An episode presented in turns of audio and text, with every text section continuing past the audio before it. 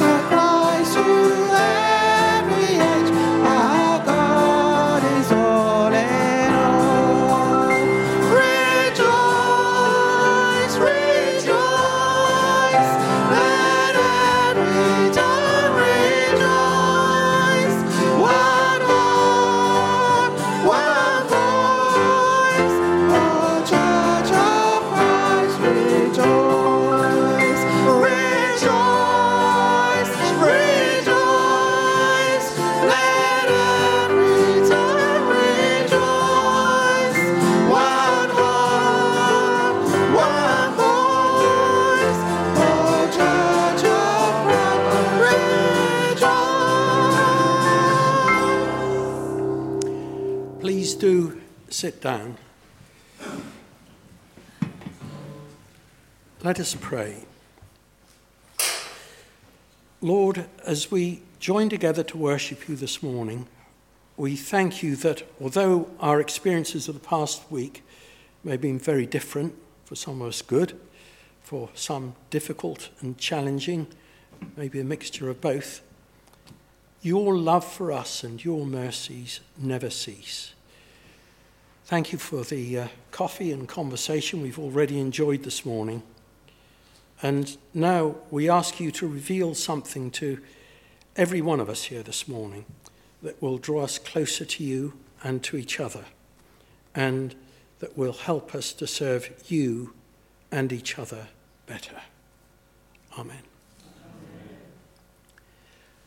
Uh, let's start with some uh, notices. In fact, before that, if you're new to our church, and I don't think I can see any visitors here this morning, but um, uh, in case I've missed someone, you are very welcome. Um, a reminder that our next church meeting takes place on the uh, 15th of July uh, after the morning service. An agenda is already available, and uh, if you'd like a copy, it's on the table in the entrance hall. Um, will, will there be a bring and share lunch? Does anyone know the answer to that? Well, I guess we'll hear about that uh, next week um, if Ros is back. And uh, a look ahead also to next Saturday morning. As it'll be the first Saturday in the month, we'll be holding our monthly prayer meeting at 10, uh, 10 in the morning, that is, in the hall at the back of the room. And please do join us if you uh, possibly can. Over the past few weeks, as you know, our Sunday morning services I've been looking at the question, what's the church for? And each week we've looked at a different aspect of church life. The reading that inspired this is from the second chapter of the book of Acts, which, uh, of course, is the history of the very early days of the church. Uh, Ian Forsyth introduced us to the series talking about fellowship. We've also considered how being part of the church helps us with our discipleship learning better how to follow Jesus. And last week, Martin Dunford uh, spoke to us about worship. Next week, Richard Rowe takes evangelism as his theme. Uh, but for this morning, Ian Forsyth has asked me to talk about ministry, how we can serve as individuals and as a church. You'll see from the Bible quotation in this morning's notice sheet that right at the very earliest days service to others was seen as an essential part of church activity, as Luke puts it in that quote on your notice sheet, if you've uh, had a look at it, um, Acts chapter 2. They gave to anyone as he had need. Ian has asked me to be sure to deal with more than the financial implications of that part of the church's mission. So, for our reading this morning, I've selected a, very famous part of uh, Paul's letter to the early church in Rome. Uh, it's from Romans chapter 12, and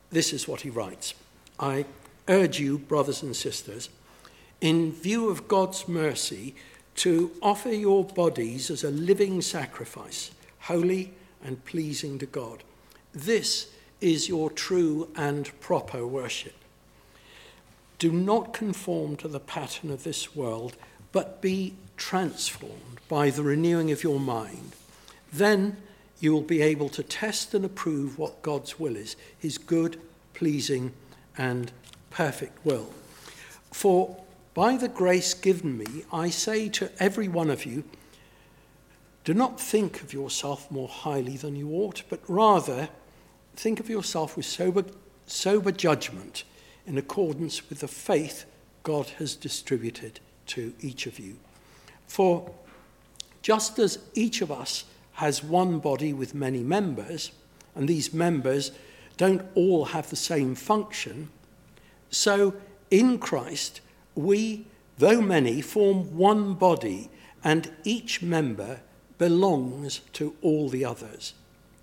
We have different gifts according to the grace given to each of us. If your gift is prophesying, then prophesy in accordance with your faith. If it's serving, then serve. If it's teaching, then teach. If it's to encourage, then give encouragement. If it's giving, then give generously. If it is to lead, do it diligently. If it is to show mercy, do it cheerfully. Well, before I say more, let's sing again, and we'll also take up our weekly collection, which of course uh, supports the education of children and young people around uh, the world. Thank you.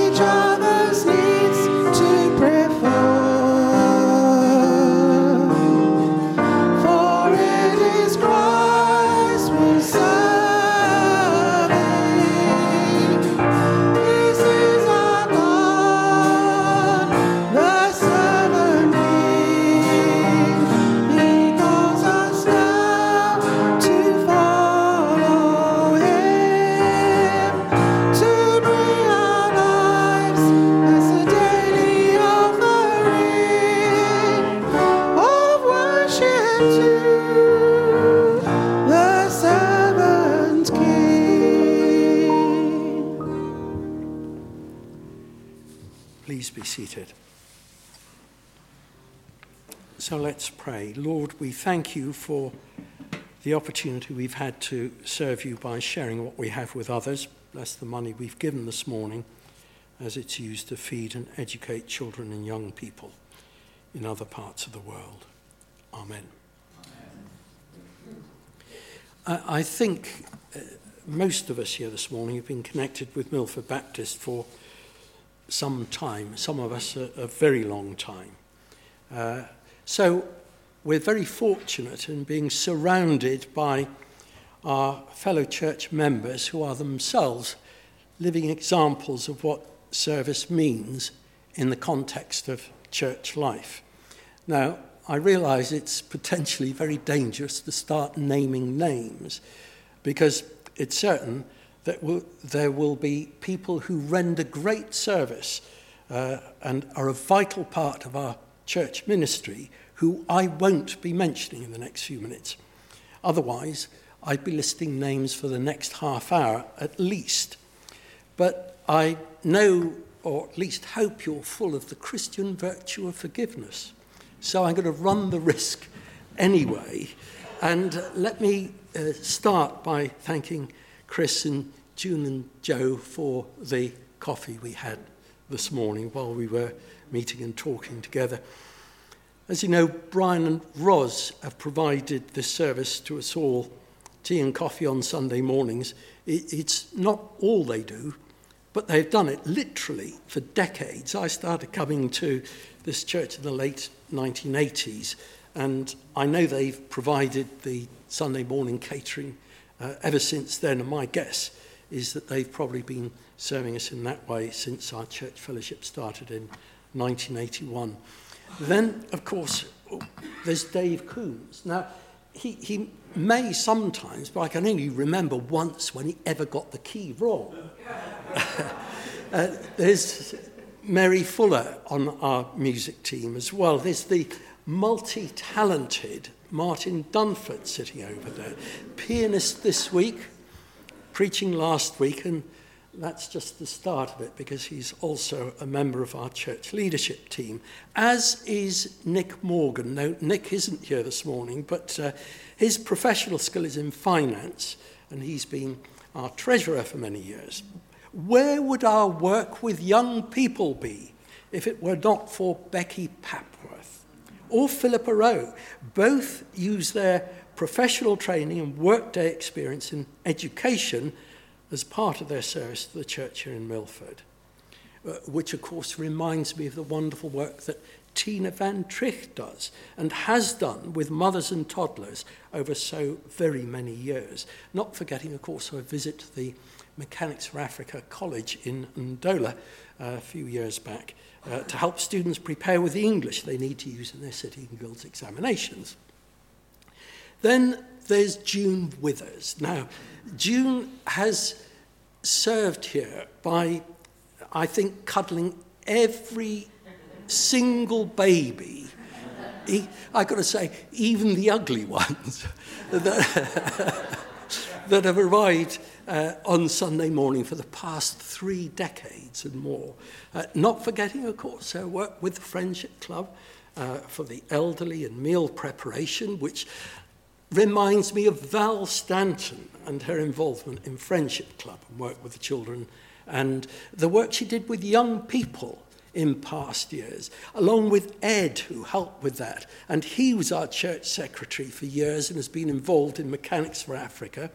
John Withers, sitting at the back there, of course, the founder pastor of this fellowship, who keeps us on the right track even now.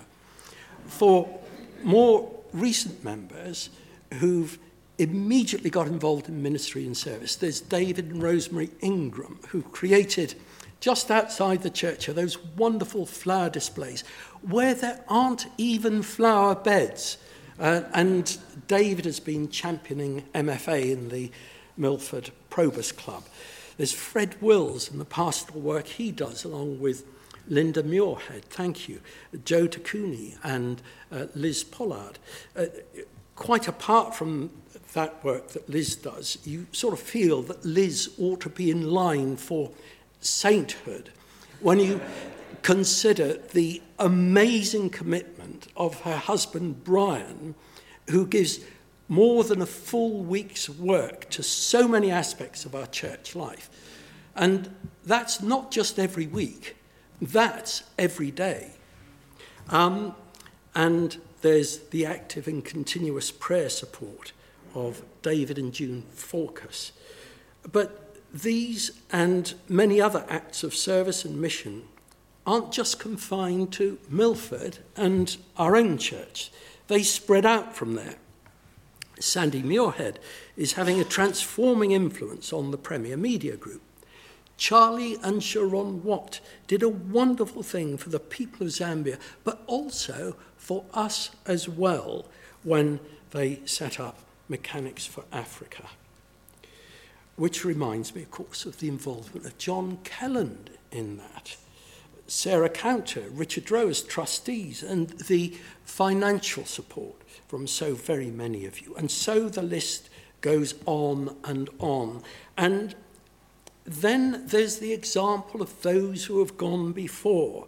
I think it's in his letter to the Hebrews that Paul lists his heroes of faith from the Old Testament. He talks about Enoch, Noah, Abraham, Sarah, Rahab, and others. Here at Milford Baptist Church, we have our own heroes of faith. Do you remember Bob Black, who looked after so many of the practical aspects of the church when we first started and was so very involved in redeveloping this building. We must never forget Elsie Warner. In her will, Elsie donated a share of her house to Milford Baptist Church, and that made a vital contribution to the cost of a youth worker over a number of years.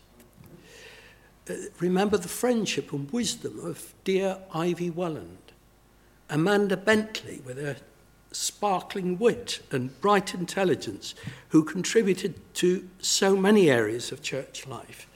Amanda also spent Saturday nights in Guildford working as a street angel.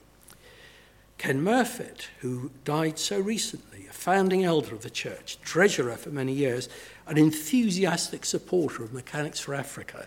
Uh, I guess Ken must have been in his 70s when he set off as the oldest member of a team from here, led by Peter Counter, to help physically build the first classrooms of that Mechanics for Africa college in Zambia.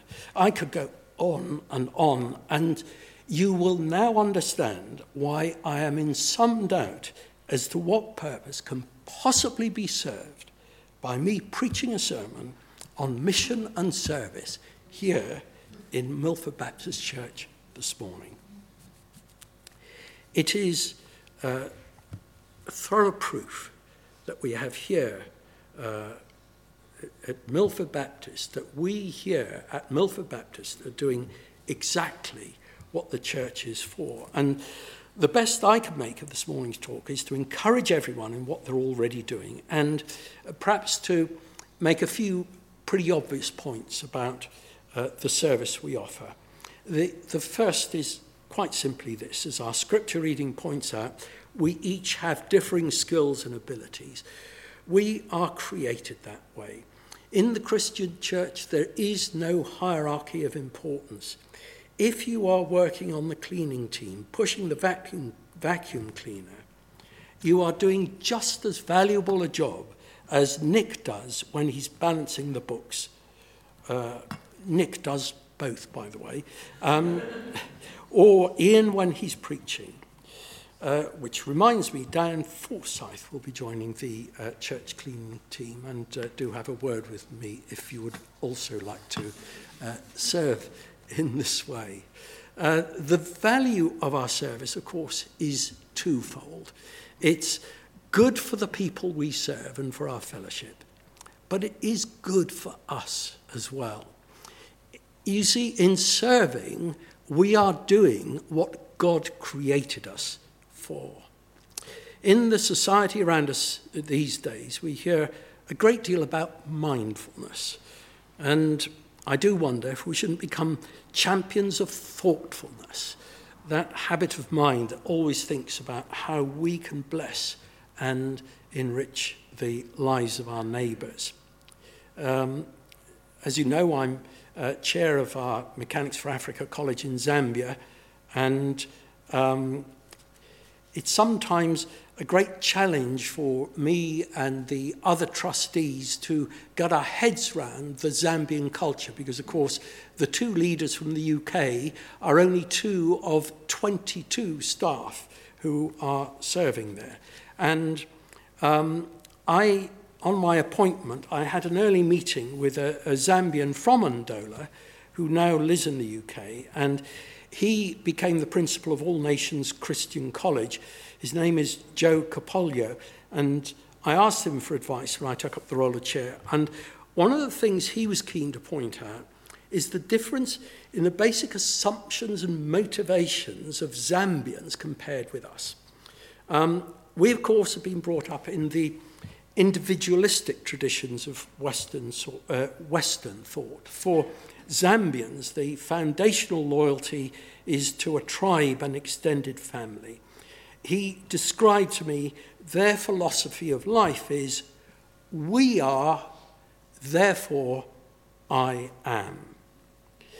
On the other hand, our Western libertarian tradition, uh, which has developed over the past few hundred years now, uh, promoted by Western thinkers such as John Locke and John Stuart Mill, is rooted in the basic idea that people, as John Locke put it, should be able to order their actions and dispose of their possessions and persons as they think fit, without asking leave or depending on the will of any other man.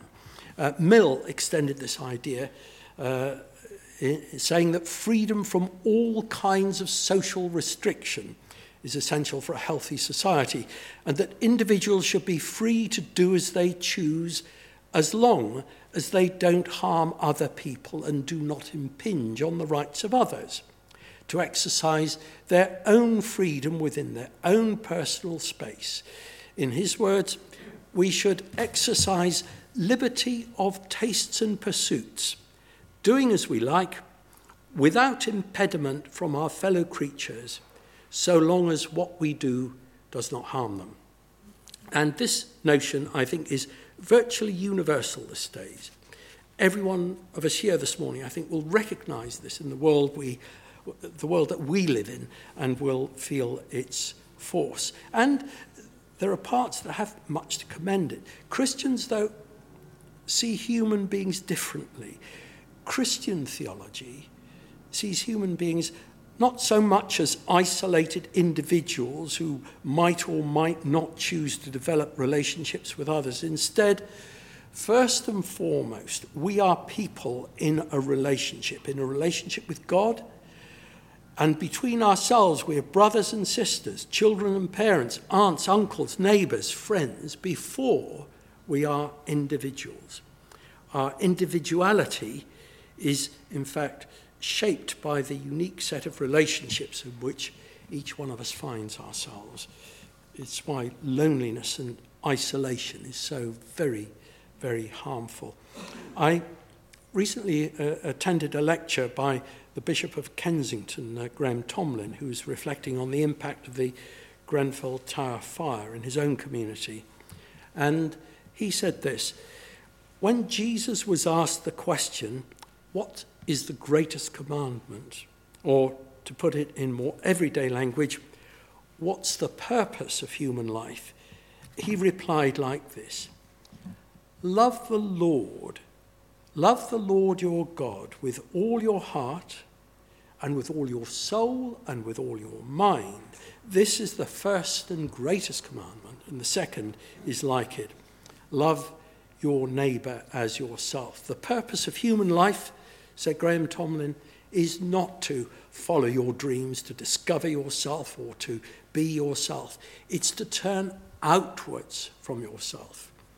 uh, in relationship to God, to your neighbour. It's what human beings are made to do. And freedom in our Christian understanding is not so much freedom to choose freedom from the annoying attentions of other people but leaves us free to pursue our own dreams, but freedom from anything that holds us back from being what we were created to be creatures capable of love for God our Creator and for our neighbours, however different or annoying they sometimes are. So, this is the radical, counterintuitive vision of social relations where, as St. Paul puts it, in humility, value others above yourselves, not looking to your own interests, but each of you to the interests of others. As the Anglican prayer book puts it, in God's service is perfect freedom. And in talking with you this morning, I only uh, need to look round at you to realize that you get all of that. Uh, as our Bible reading points out, we have different spiritual gifts, and it's important that we identify them and exercise them. Uh, we also have different natural gifts, the different temperaments and abilities that we were born with. I honestly believe that it's easier for some people to recognize their gifts than it is for others. For example, if you're a teacher and enjoy teaching and become good at it, it's easy enough to identify the area of service in which you're likely to excel. Of course, you're not restricted to one gift, and you may be a teacher who's good at a load of other things as well. But the chances are, if you're like most teachers that I know, you're not going to have much of a problem in being a self starter and getting on with and doing those other things as well as exercising your talent in teaching. But it's not like that for everyone. We either don't have the natural insight or maybe the confidence or the self knowledge to identify the area in which we should serve what's to be done about that? Because we do want to make sure that everyone who's a member of Milford Baptist Church has a part to play. Well, I, I think there are probably two things. One is for the church leadership team to make sure that they know about the experience, the training, and the talents of church members, and to offer ways in which uh, every single member may be able to serve. You know the saying, if you want something done, ask a busy person. But some people may not be busy because they need encouragement, and actually, they might welcome being asked. And by the way, if you're asked to help, think of all the reasons you can to say yes. Of course, if you really feel it's not for you, don't be embarrassed about saying no. But if in doubt, say yes, because that's exactly how we can discover ways of serving that we never ever thought about before. And as Christians, we discover that service equals satisfaction. Then there's the other approach. If you have an idea for something, go to a membership uh, a member of the leadership team and offer to do it. Don't wait thinking some talent of which you're completely unaware might spontaneously leap out and surprise you and the rest of us, have a look round, see what might need doing, volunteer to do it. And remember, I can't stress this enough in the Christian community, all areas of service are equally important. Try a variety of things, and the chances you will end up discovering something you're really good at. And might even enjoy. And that, of course, is best of all. Some areas of service are so obvious, like giving an elderly member a lift if they can't drive, that you just do it. But if something new and different that you're unsure about uh, comes to you, then share the idea with a member of the leadership team. Offer to do it. And Of course, the golden rule for our leaders is for them to keep the enthusiasm high. The default position should be to say yes, to say yes right away. The spiritual maturity that we aspire to is demonstrated more by our behaviour than our beliefs. A few weeks ago, we considered the importance of fellowship, and in Hebrews 10, Paul links fellowship and service, when he reiterates the thought we come across again and again in the New Testament, when he says, Let us spur one another towards love and good deeds. And he gives the church in Ephesus this advice Your heart is now full of the light from the Lord, and your behavior should show it. So, an opportunity now for us to individually re reflect. we, we'll remain seated as we sing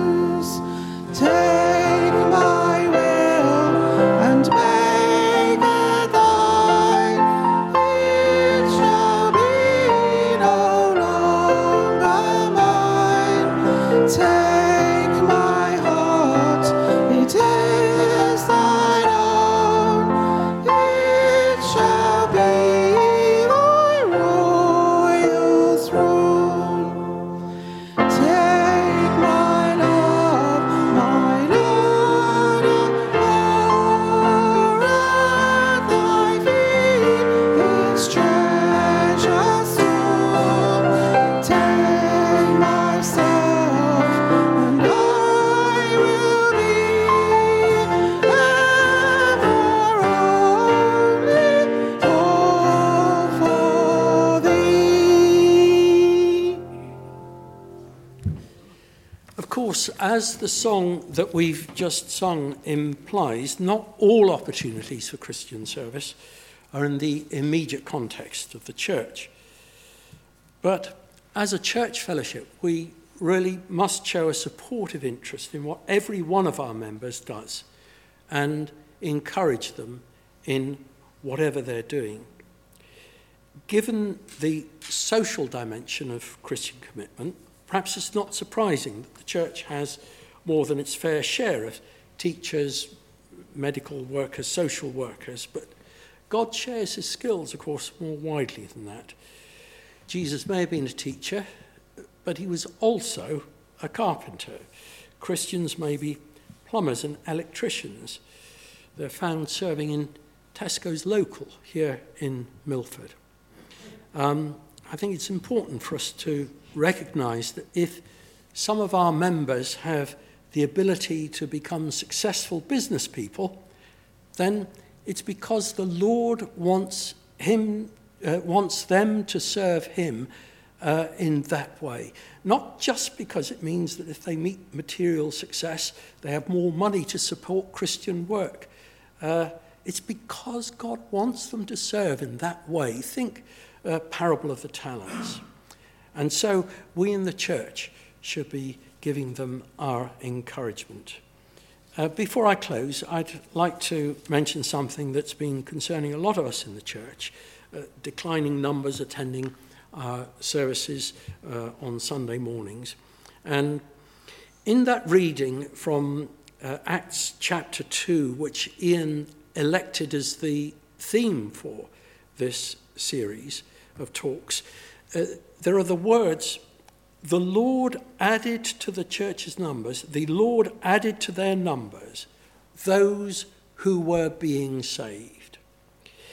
It is important that we should not misunderstand or exaggerate the part, whatever service we offer, that we play in building the church here in Milford.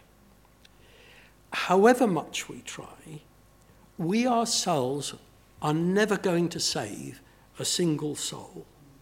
That is something that only God and the Holy Spirit can do. The important thing that we need to do is similar to what happens when perhaps a surfer catches a wave. Uh, it's an image used by an American pastor, Rick Warren, who wrote a highly influential book called The Purpose Driven Church. The surfer doesn't create the wave, but with more and more practice, he becomes better at catching the wave and making the most of it. And in building up Milford Baptist Church, that's what we need to do. By making sure we get to know the community we live in really well and become familiar with the interests, challenges of the, uh, and the needs of the people who uh, live here and the people that we meet day to day, and in serving those needs. Next week, we come to the final talk in this series when uh, Richard Rowe will be talking about evangelism and the part that it should play in the life of our church. Um, if you feel the Lord has been saying something to you this morning and you'd like to pray about it and you would like someone to pray with you about it, then please come to the front at the end of our service when uh, Liz Pollard and uh, Carola Herring will be here and happy to talk and pray with you. But let's close our time together uh, with our hope and prayer for the future. We'll stand to sing our final song.